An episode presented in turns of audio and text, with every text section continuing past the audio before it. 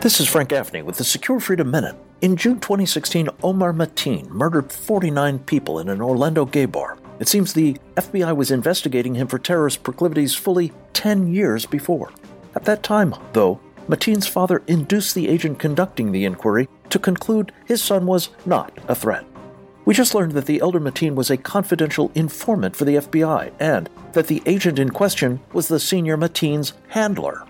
The obvious conflicts of interest in this arrangement raise serious questions about the Bureau's competence and warrant further investigation.